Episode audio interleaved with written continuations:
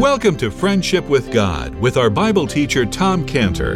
Today's message and previous messages can be listened to or downloaded for free at friendshipwithgod.org. Friendshipwithgod.org. You can also obtain free resources from Tom Cantor and view our online bookstore at friendshipwithgod.org or call us at 800 247 3051. 800 247 3051. Tom Cantor also has a daily devotional verse that comes out each day by email and on Facebook. To receive this small daily devotional verse that Tom Cantor puts out, you can sign up at friendshipwithgod.org, friendshipwithgod.org, or find Tom Cantor on Facebook by searching for Tom Cantor and Friendship with God. Now, here is our Bible teacher, Tom Cantor. What's the garden of the Lord? The garden of the Lord is the Garden of Eden because it says there that God in Eden planted a garden for Adam. That was the garden of the Lord. So it says here that Sodom was like the Garden of Eden. It was beautiful. And then it describes Sodom. It says, also as like the land of Egypt as thou comest unto Zoar. So, in other words, it's like Goshen where the Jewish people are found. So, it was beautiful. It was a beautiful place. It was like the Garden of Eden. It was like a paradise. It was like Hawaii, Sodom was. But Sodom was also a place of paradise ruined. It was like Hawaii, a place where there was rampant also in Sodom that was terrible. It was a corrupting place. So, why did God allow the Egyptian to put the Israelites into slavery? Why did God allow this hatred to the Jewish people to so thrive and blossom as to make the lives of the Jewish people miserable? When Israel was put into slavery, Goshen, the paradise, was ruined. It was ruined. And God loves Israel too much to let them think that Goshen could become their heaven.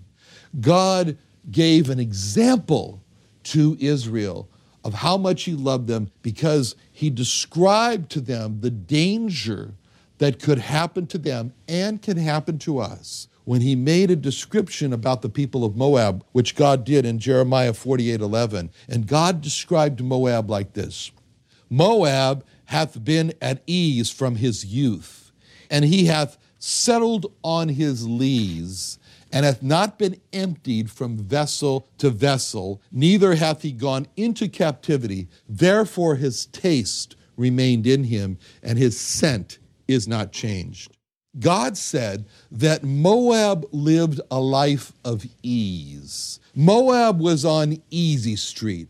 Moab never went into captivity like Israel went into the Babylonian captivity. And as a result, Moab is likened to wine. And the analogy that God uses for Moab is that of wine that is fermenting. And evidently, wine develops its strongest flavor or its taste when it's just left alone, when it's just not agitated. And that's called, in this verse, settling on its lees.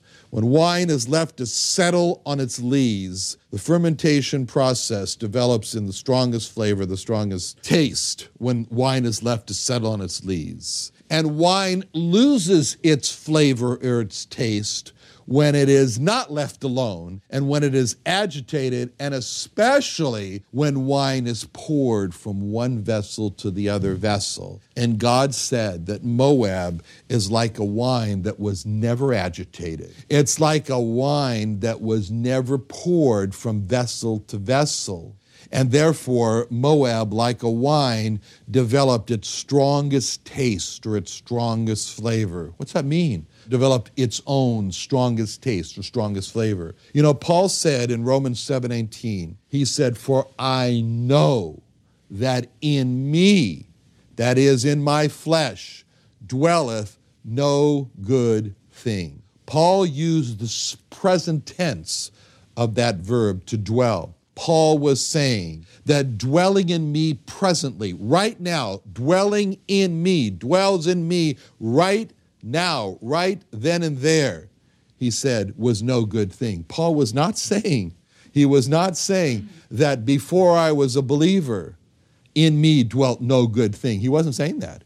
He was saying that after I am now the Apostle Paul and leading the church in writing and teaching and instructing, he said, dwelling in me right now at this moment, sin, and that is no good thing. That's what he was saying. And that's what he's really teaching us that sin dwells in us today as believers of the Lord Jesus Christ. And as the Moabites had no agitation in their lives, as the Moabites were living on Easy Street, as the Moabites did not go into a Babylonian type captivity, as a result, the sin that was inside the Moabites was just becoming stronger and stronger, like a more and more deep, intense flavor of the Moabite sin and taste of the Moabite sin, like wine that's left undisturbed, selling on its lees, gets the stronger and stronger flavor because the Moabites had no trouble like going into captivity.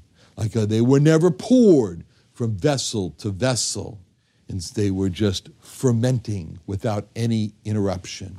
And God was saying to the Israelites, I love you too much to let that happen. God did not want the Jewish people to become like Moab. So he allowed their Goshen paradise to become ruined and their lives to become miserable. And God does not want us as believers in the Lord Jesus Christ to become like Moab. So he decides this paradise will be ruined on earth for us. He loves us too much to allow the sin within us to ferment on easy street, for it to settle on its lees. And so what do we find? We that agitation comes into our lives. And we feel like our lives is just being poured from one vessel to the other, like Job, with one terrible news after another on the heels of another terrible news. And Job is being poured from vessel to vessel. And we experience during this time when we're being poured from vessel to vessel, during the time of our greatest conflicts, our greatest afflictions, that we're experiencing the greatest growth, like the children of Israel did then. The more they afflicted them, the more they multiplied and grew. Now, we look now at verse 15 because the spotlight is now on Pharaoh. And we see here that the king of Egypt is speaking to these midwives. So we really have three people on the stage here that the Holy Spirit has chosen to spotlight for us. We have the king of Egypt. He's not called Pharaoh. He is the king of Egypt, the superpower here, the ruling despot whose word was the law. And he's standing before these insignificant people, Shiphrah. That name means in Hebrew a beautiful glistening. Puah, that name means in Hebrew a glitter, a glitter with a radiance. The names of these two women of God are expressing here how God saw them. When God saw the stage down there and he sees Pharaoh, the king of Egypt, he sees darkness. Before them, these two humble women, insignificant, he sees them as glittering, radiance, brilliance. And before a man of darkness. And what do we see here in verse 16? The brutality of a king commanding these two women of God kill the male babies. And Pharaoh takes his place here as he says this among the other murderers in the scripture.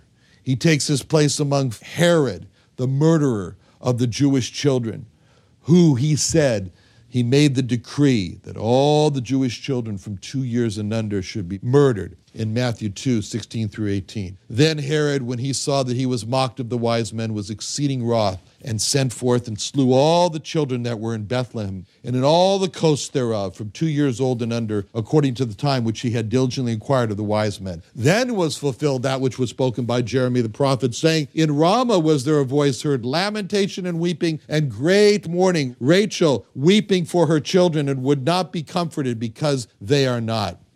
So Pharaoh takes his place here among Haman, also in Esther 3:13 and the letters were sent by the post into all the king's provinces to destroy to kill and cause to perish all Jews, both young and old, little children and women, in one day, even upon the 13th day of the 12th month, which is the month Adar, and to take the spoil of them for a prey. This is nothing new in the history of God. This is nothing new, this murderous spirit that has arisen here, that but in both verses 15 and 16, we see the same words that the king of Egypt says. And the king of Egypt spake, and again, and he said. So, what we can see here is an indication of his first approach to these midwives, which was persuade them, intimidate them, cause them to obey on his, to act on his murderous plans based on his authority.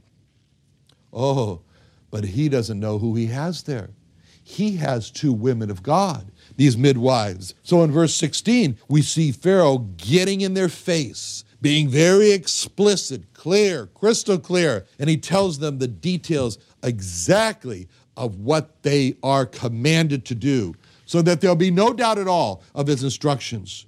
We see the murderous, we see the heartless spirit of Pharaoh. And when he said, When you do the office of a midwife to the Hebrew children and see them upon the stools, if it be a son, you shall kill him. Imagine how Pharaoh is saying, You will look carefully at these Hebrew women, and then you'll look them in the face. And then when you look your own people in the face, women who you've grown up with, who you've known all your life, who you've helped along through their pregnancy, doesn't matter. You look at them eye to eye, but you also remember the eye to eye that we're having right now. And you will see in them at that time in their most vulnerable position, and you'll see their babies that they have hoped for, longed for, loved. And when they're coming out head first, as babies do, you will see the head and you will also look at those babies and you'll recognize, and even though you recognize that those babies look like their mother, but there'll be a time. And when you see the baby and you know, because a moment later, when the midsection of that baby comes out, you will recognize. And when you see a male, you will know that is the baby that you must kill. Now, that's been the spotlight on Pharaoh. Now the spotlight goes to the midwives. It says, These midwives, they didn't obey Pharaoh. And the question really becomes, why? Is it that they didn't obey Pharaoh because it would have been abortion and they hated abortion? Is it because they love the mothers and they decided to, in uh, deference to their love to the mothers, decided not to kill the babies? Is it that it's just wrong. It's just ethically wrong to kill babies, and that's why they did it. Is it because they feared the mothers, because the mothers would figure it out and come after them? It's so significant that not one of those reasons is given. Not at all. In fact, the one reason, the only reason that is given and said twice was simply this explanation they feared God. That's the only reason. Even though they put themselves at the risk of death, these women disobeyed because they feared God. They feared God who had created those babies. They feared God who did everything for those babies to live and they refused to kill the babies because they feared God. Hang that around their necks, and happy they are. We are women who fear God. They were women of God. And these women would have been known as the ones, as it says here, they saved the men children alive. And that's what makes these midwives so great was not just because they saved the men, children alive, because they did it because they feared God, because they realized that they saw themselves again at a crossroads. And the crossroads road, fear Pharaoh. One street was labeled fear Pharaoh, and then, if so, kill the babies. And another street is labeled fear God, and if so, save the baby, save the male children alive. And they made their decision to walk down the road of fear God and save the man children alive. That's what makes them so great. And so, if they're called now into Pharaoh's court, so to speak, in this here, and the accusation is, you have saved the men children alive. That's the great accusation in verse 19 when they're called to give an account here. It says, The midwives said unto the Pharaoh, What are they saying unto Pharaoh? Because they're called to give an account, because they've been accused. They've been accused of disobeying Pharaoh. They've been accused of saving the men children alive. They're called, this is a court. This is the court here. And now they take the witness stand, these two women of God. And they have a very, very clever explanation, an explanation that evidently was believable. And because, after all, the Egyptians were just amazed. How do the Jewish women have so many babies? You know, how is it possible that the more, the more? How is that happening? And the midwife said, Well, we'll tell you, Pharaoh. We'll tell you. You see, the Jewish women are very different, they explained, from the Egyptian women. And they said the Jewish women were full of life. It says lively, vigorous, we could say. It's the word haya, haya, which is like alachayim, to life. And, and God breathed into man the breath of life. And it's describing, it's associating the Jewish women with life. It says the Jewish women are haya, they have life. And what they're really saying here is almost a double meaning in their minds. They're thinking to themselves, Our God, who we fear, is a God of life. Our God said, Let there be, and there was life. Our God breathed into the nostrils of man the breath of life, and man became a living soul. That's our life. That's our God, and our life comes from God. And so they were happy to describe the Jewish women as haya, as women of life. That's why Jewish people oftentimes have a yud and a hey for achai, as they call it, achaya. Anyway, and that means life. That's the life. And so they associated themselves with life, and they associated their people with life when they said, the Egyptian, it was a double meaning. He said the Jewish people are lively, they have life, not like the Egyptian people. In other words, the Egyptian women and the Egyptian people, their whole goal is death, kill the male children. And they said, by contrast. And so it was kind of like a double meaning there. But they said the Jewish women are full of life, they're vigorous, babies almost seem to jump out of them. And the midwives were very convincing. I don't know, they must have been waving their hands and around and looking very frustrated and expressing that they just couldn't make it in there in time for these feisty, vigorous Jewish women. They're gone before they even get there, king. In verse 20, they had so much put into their heart the saving the saving, maintaining life, that the Word of God goes to the trouble of giving us the exact details of their argument they made to Pharaoh. That's precious. God says, bravo, praiseworthy. And that's why it says in verse 20, therefore, after that brilliant performance on the part of these two women here, and what they said, and what they said, and how they honored God, and how they did it because they feared God. Therefore, it says in verse 20, therefore, God dealt well with the midwives. We can picture God standing up, clapping his hands, say, bravo, bravo. And it says, and furthermore, the more kicked in, and it says, and the people multiplied and waxed very mighty. It says, and waxed very mighty. You know, there's also a lesson in there before we go on further to really see that these women feared God and gave themselves to the saving. The Egyptians, which were really the ruling body at that time, were all about death, just die. But by contrast, these midwives feared God and they saved alive. That's a lesson for us. As believers in the Lord Jesus Christ, we are all about life. We are all about saving, saving from death, saving in order that there might be eternal life. And so when we go about, we should think of ourselves as this Shiphrah and Puah. And when there are obstacles against us from speaking the gospel of life, from giving forth the words of life, the words of this life, it's called, we should remember and follow in the steps of these great women of God who say, We fear God, we will save we fear God, we will speak boldly of the Lord Jesus Christ because we know that whosoever believeth in him will not perish and will have everlasting life. They become for us models for evangelism, these two women. They become for us our examples of how we should fear God and disregard what others might say and speak forth the words of life as they did in saving the men children alive. Wonderful. And God honored them. God honored them. And it says in verse 20 that God dealt well with the midwives.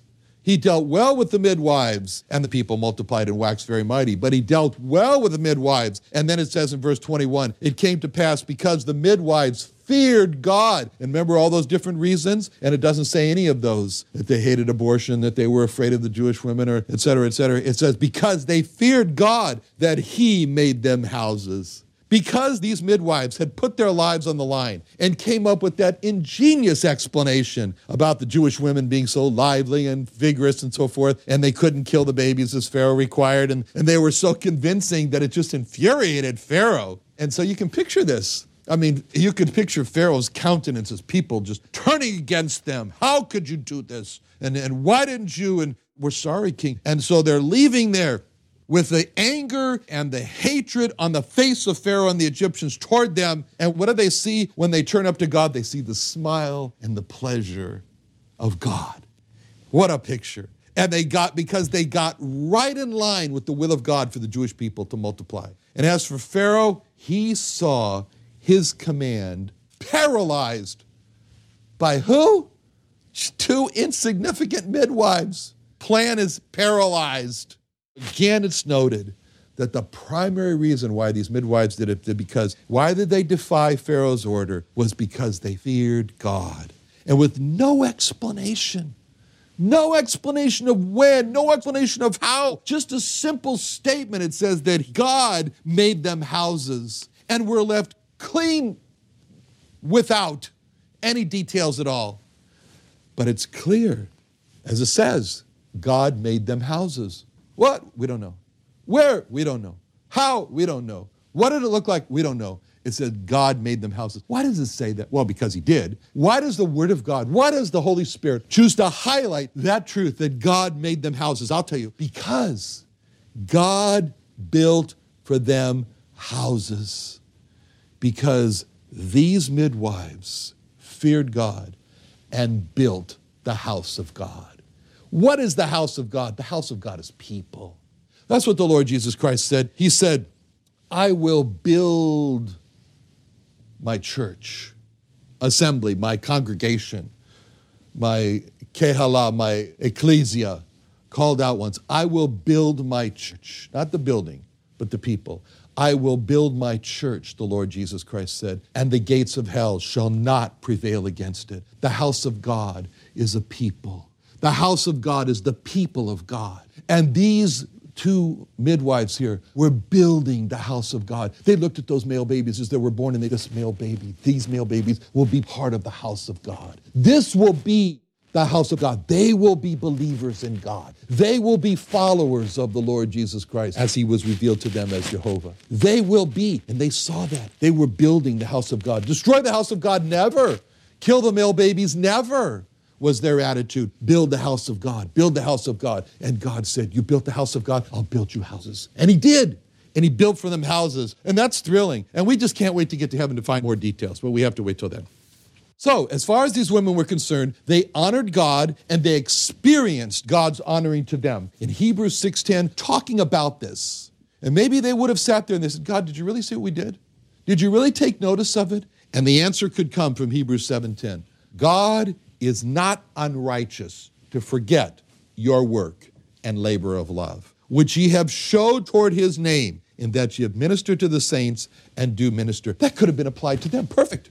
God could say, God's not unrighteous, you two midwives, Shiphrah and Puah, to forget your work and how you defied Pharaoh's command, risked your own life, your work and labor of love, which you have showed toward his name the people of God, the name of God, and that you ministered, do minister.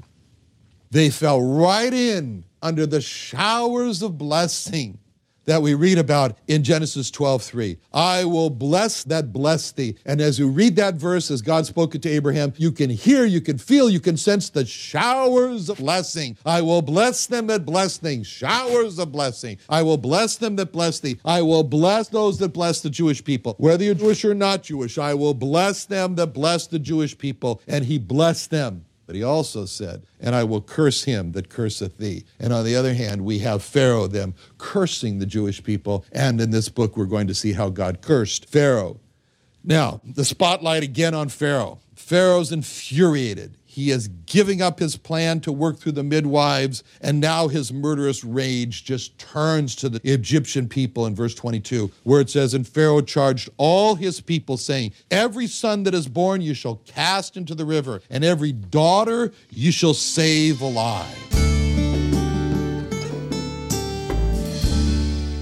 Another wonderful day studying the Bible with our Bible teacher Tom Cantor here on Friendship with God. Don't forget that today's message and previous messages can be listened to and downloaded for free at friendshipwithgod.org. Friendshipwithgod.org. You can also go online to find free resources from Tom Cantor and our online bookstore at friendshipwithgod.org. You can also find Tom Cantor on Facebook, and you can also go to friendshipwithgod.org and sign up for his daily devotional. Tom Cantor is also the founder of Israel Restoration Ministries. You can visit that website at israelrestorationministries.org. You can write to Tom Cantor at P.O. Box 711330, P.O. Box 711330, Santee, California. Santee, California 92071. Or email Tom Cantor at tomcantor at friendshipwithgod.org. Tom Cantor at friendshipwithgod.org. Or for more information about Tom Cantor and Friendship with God and Israel Restoration Ministries, call us at 800 247 3051.